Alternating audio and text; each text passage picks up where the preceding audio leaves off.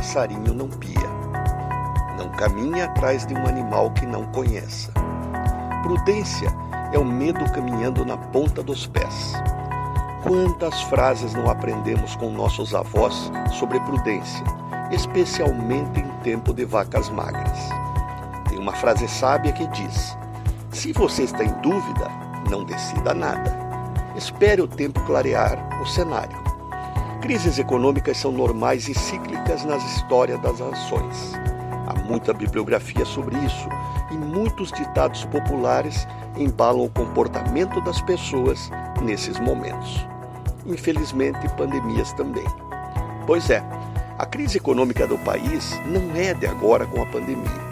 E mesmo assim, muitos brasileiros tomaram decisões lá atrás que não deveriam ter tomado. Deram o um passo maior que as pernas. Querem ver um exemplo? Os distratos de compra de imóveis com as construtoras brasileiras estão batendo os 40%. E a inadimplência bate recordes. Não é só na área da construção civil, mas o consumo, de uma maneira geral, desabou por medo das pessoas com o futuro incerto. Assim como a história da formiga, que intuitivamente armazena para o inverno, as pessoas estão aprendendo duramente a importância de planejar e poupar. Quem planeja tem futuro, quem não planeja tem destino. Normalmente muito ruim. Quem não poupa é escravo dos juros.